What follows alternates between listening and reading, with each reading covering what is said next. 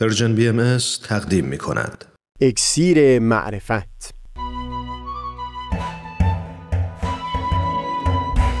مروری بر مضامین کتاب ایقان این گفتار نامه ای از سوی دلدار. بخش دوم. از تا حمامه ازلی در شور و تغنیست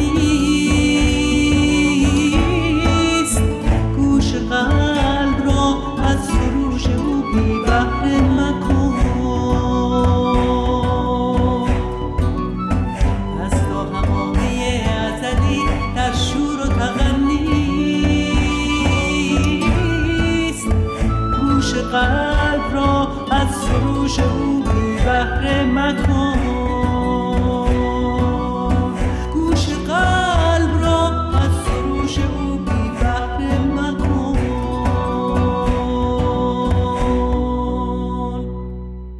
دوستان سهیل کمالی هستم.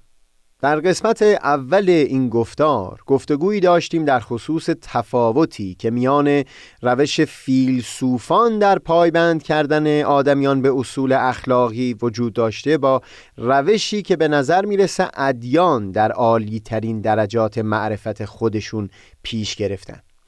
اینکه در متون ادیان تأکیدی داشتند بر جلوه حضرت پروردگار در همه هستی. همین کافی بود تا شخص در مواجهه و برخورد با سایر آدمیان و هم همه هستی اونگونه رفتار بکنه که گویی با خود معشوق و یا یادگاری از سوی محبوب در تعامل هست. خوب هست که در گفتار امروز نمونه های از اون دیدگاه رو در گوشه های مختلف زندگی بشری با هم دیگه وارسی بکنیم. به عنوان مثال جریان حفظ محیط زیست رو لحاظ بکنید. منطق و خرد عام در دوران ما حکم می‌کنه که چون ارتباط تنگاتنگی بین تمام مناطق کره زمین هست و هم از اون سو چون رفتار نسل کنونی ما اثر بر آینده زمین خواهد گذاشت اخلاقا ما موظف هستیم به حفاظت از محیط زیست. اما شما این رو مقایسه بکنید با همین دیدگاهی که در متون ادیان و به سراحت در دیانت بابی و دیانت بهایی ارائه داده. در همین بیان حضرت بهاءالله از کتاب ایقان که پیشتر تلاوت کردم سخن از این فرمودن که جلوه حضرت محبوب رو در یک به یک اشیاء عالم می توان سراغ گرفت. و حضرت باب در بیان پرمغزی بیان می‌کنن بهشت هر چیزی حد کمال اون شیء هست. و اگر به اون حد کمال که می‌تونست به اون برسه نائل نشه از رسیدن به بهشت خودش محروم مونده. زیر تأثیر این بیان و همین اندیشه بسیاری گاه میشه که حتی در ساده ترین قفلت های روزمره مثلا هنگام اصراف در غذا آدمی به اون درجه از معرفت می‌رسه که به حقیقت دل به حال پسمانده غذا میسوزونه با اون همدل میشه که این شی به اون هدف قایی که می‌تونست به اون برسه به اون بهشت در حد خودش نائل نشد. ببینید تفاوت بسیاری هست بین همچو حسی نسبت به اصراف که جوشیده از پیوندی با همه اشیا در عالم هستی هست تا اون نگاه کاملا منطقی که بر اساس تکلیف اخلاقی باشه. برای اینکه شفافتر بکنم این تمیز و تفکیک بین رفتار عاشقانه در مقایسه با تعهد و تکلیف اخلاقی رو بگذارید یک مثالی بزنم. در متون روانشناسی این بحث هست که عالی ترین صورت رابطه عاشقانه میان دو فرد دست کم بر پایه سه ستون هست که شکل می‌گیره. یکی کشش فیزیکی میان این دو فرد دیگری میل به صمیمیت و سخن گفتن و میل به ساعتها درد دل کردن و سوم هم حس تعهد نسبت به دوام اون رابطه. زوجی رو تصور بکنید که متاسفانه اون کشش فیزیکی و هم میل به صمیمیت در اونها به دلایلی فروکش کرده. منتها هم به خاطر فرزند و هم پایبندی به تعهد زندگی رو در کنار هم ادامه میدن. این را هم تصور بکنید که این زوج به طور هفتگی در میهمانی دعوت هستند که هر دوی اونها از بودن در اون لذت می‌برند. اما امکان همراه بردن طفل خردسالشون در اون نیست. در همچو وضعیتی چه دوام این زندگی بر اساس شوری عاشقانه باشه و چه صرفا به خاطر تعهد اخلاقی. در هر حال یک هفته این یکی پیش طفل میمونه برای مراقبت و هفته دیگه اون دیگری. اما این دو حال رو با هم مقایسه بکنید. در اون حالتی که صرفا به خاطر تعهد هست تمام وقتی که فرد در کنار طفل میگذرونه این حس در دل او هست که از سر تکلیف ملزم بودم به هر حال نوبتم رو در خونه بمونم. در حالی که در شور عاشقانه برعکس همه تلاش فرد اونه که اون دیگری رو قانع بکنه که او بره و خودش بمونه. مادامی هم که اون دیگری رفته حتی همون زمان که داره سر نوبت خودش از طفل مراقبت می‌کنه باز هم خوشنوده که اون مونده تا به دلدار محبوبش به دور از مسئولیت ها ساعتی خوش بگذره. فیلمی اگر از این گوشه ها در زندگی این دو زوج گرفته می‌شد تصویر دقیقا یکی بود. اما پروازه اون شوق و خوشنودی که در دومی هست به هیچ وجه با اولی قابل مقایسه نیست.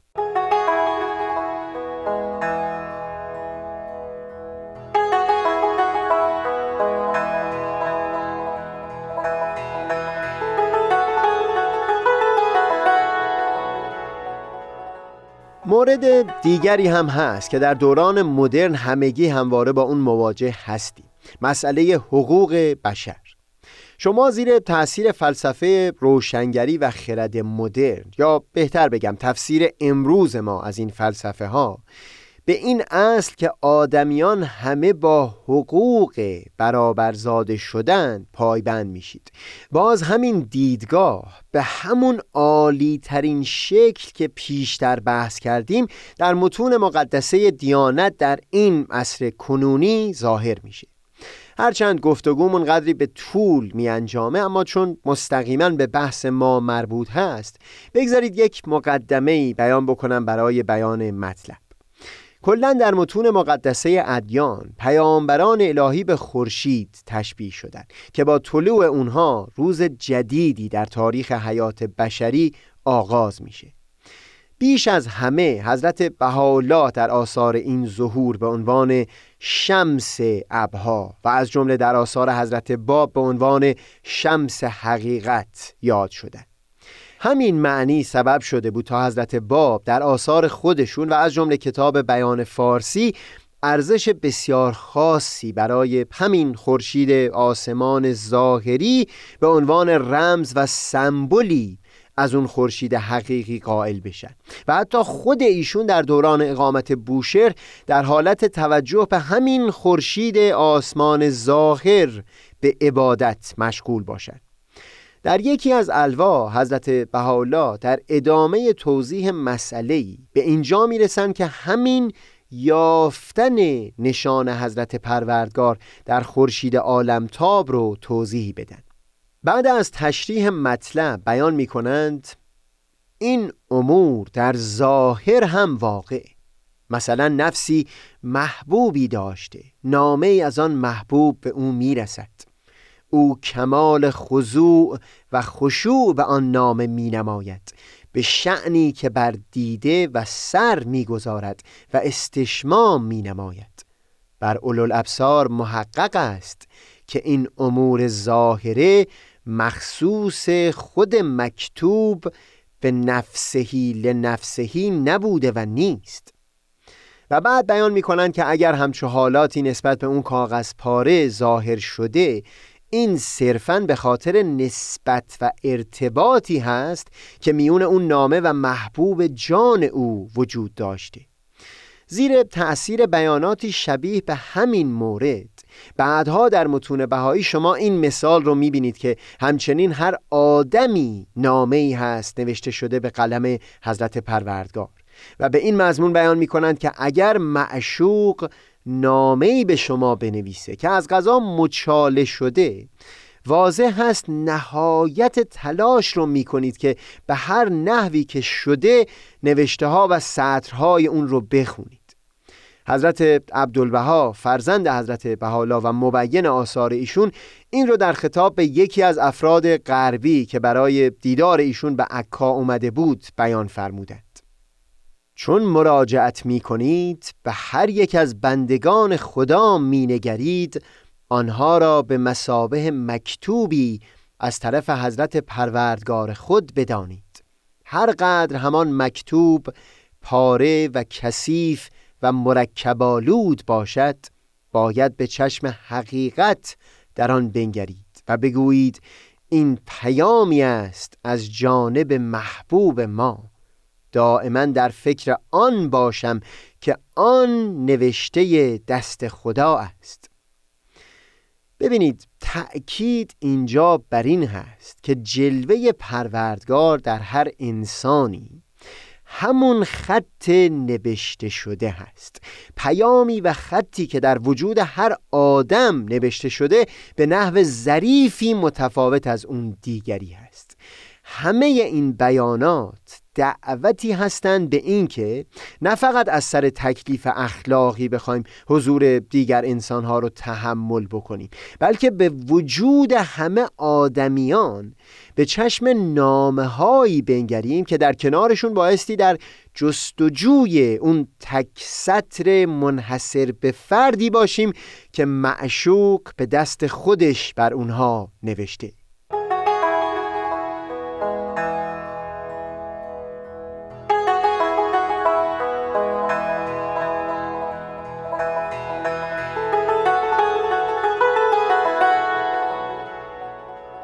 در گفتار پیشین نشون دادیم که اساس این بینشی که مورد گفتگوی ماست در آثار عارفان در تعامل با کلام الهی نهاده شده بود.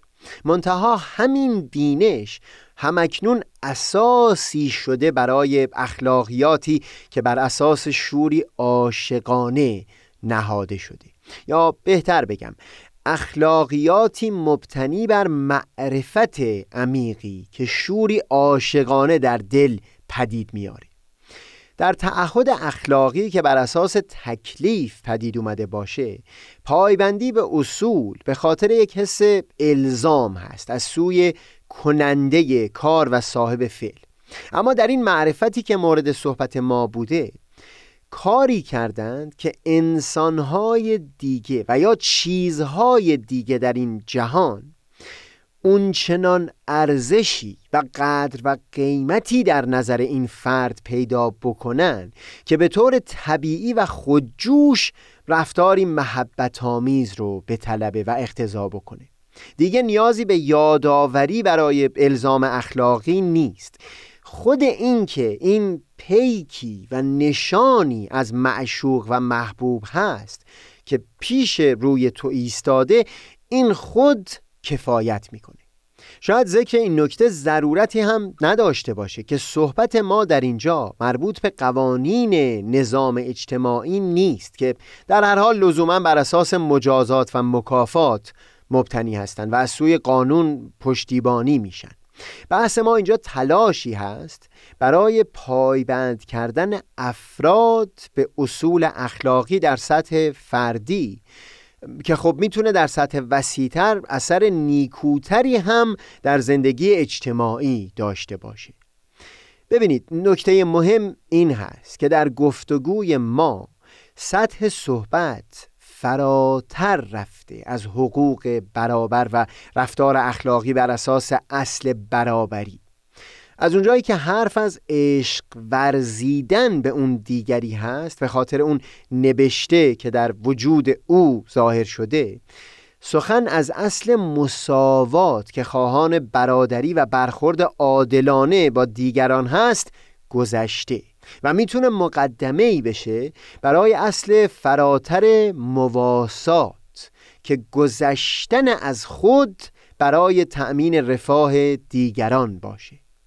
در یکی از بیانات درباره تعالیم این ظهور فرمودند از جمله حق و عدل است و مساوات و مواسات توعی یعنی انسان توان و به کمال رقبت باید دیگری را بر خود ترجیح دهد ولی نه به جبر بلکه به محبت الهی چنان یکدیگر را دوست دارند که جان فدا نمایند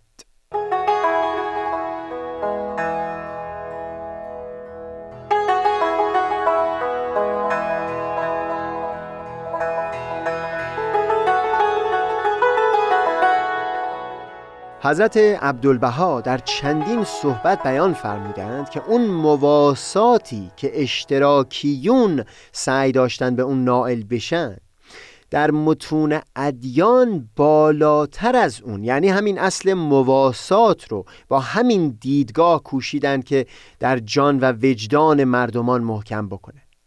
بیان ایشون یک قدری مفصل هست. منتها نقل اون پرتوی میافکنه بر این بینش که چطور میشه ثمرات نیکویی از این دیدگاه که مورد گفتگوی خودمون بوده برچینی. اعظم از اساس اشتراکیون در ادیان الهی موجود. مثلا در حکم الهی میفرماید که از خصائص و مایحتاج اموال خود انفاق نمایند. و دیگران را بر خود ترجیح دهند ولی به رضایت و نهایت روحانیت. اما اشتراکیون می‌خواهند اشتراک و مساوات به زور جاری نماید با آنکه مواسات که حکم الله است مشکلتر است چه که صاحب نعمت باید دیگران را مقدم بر خود داند این جاری می شود و سبب آسایش خلق و معید نظام عالم است زیرا موکول به رقبت و رضایت منفق است. ولی اشتراک و مساوات با آنکه سهلتر است و صاحب نعمت با دیگران مساوی است نه مؤخر این جاری نمی شود و باعث فتنه و آشوب است. زیرا منوط به عنف و جبر است. نفوسی در امرالله مانند سلطان و شهدا بودند که در ایام سختی جمیع اموال خود را صرف فقرا و زعفا می نمودند در ایران به درجه نفوس فدای یکدیگر بودند که یکی از بهاییان مهمان بهایی دیگر بود. چون حکومت آن مهمان بهایی را خواست دستگیر نماید مهماندار خود را به اسم مهمان تسلیم حکومت نمود و به جای او شهید شد و فدای مهمان و برادر خیش گردید. نیت من این بود که در همین گفتار بحث درباره این دیدگاه رو به آخر برسونم اما متاسفانه مجال نشد. اجازه بدید فقط یک گفتار دیگر رو به همین بینش اختصاص بدیم و من اطمینان میدم که در اون صحبت گفتگو در این باره رو به پایان برسونم. بعد نیست تا اون زمان این هوشیاری یک قدری عمیقتر بشه که حضرت جانان در وجود هر انسانی سطری و عبارتی به دست خود نگاشته که در اون پیام منحصر به فردی نهفته است. امید هست که همچو دیدی نسبت به آدمیان دنیا رو بسی زیباتر بکنه از این چیزی که امروز هست. خوش ساحتی ساحت هستی.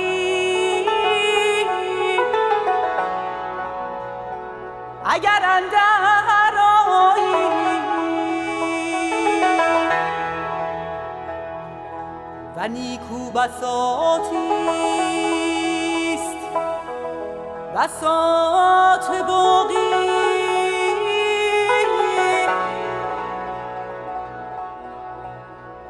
اگر از ملک فانی برتر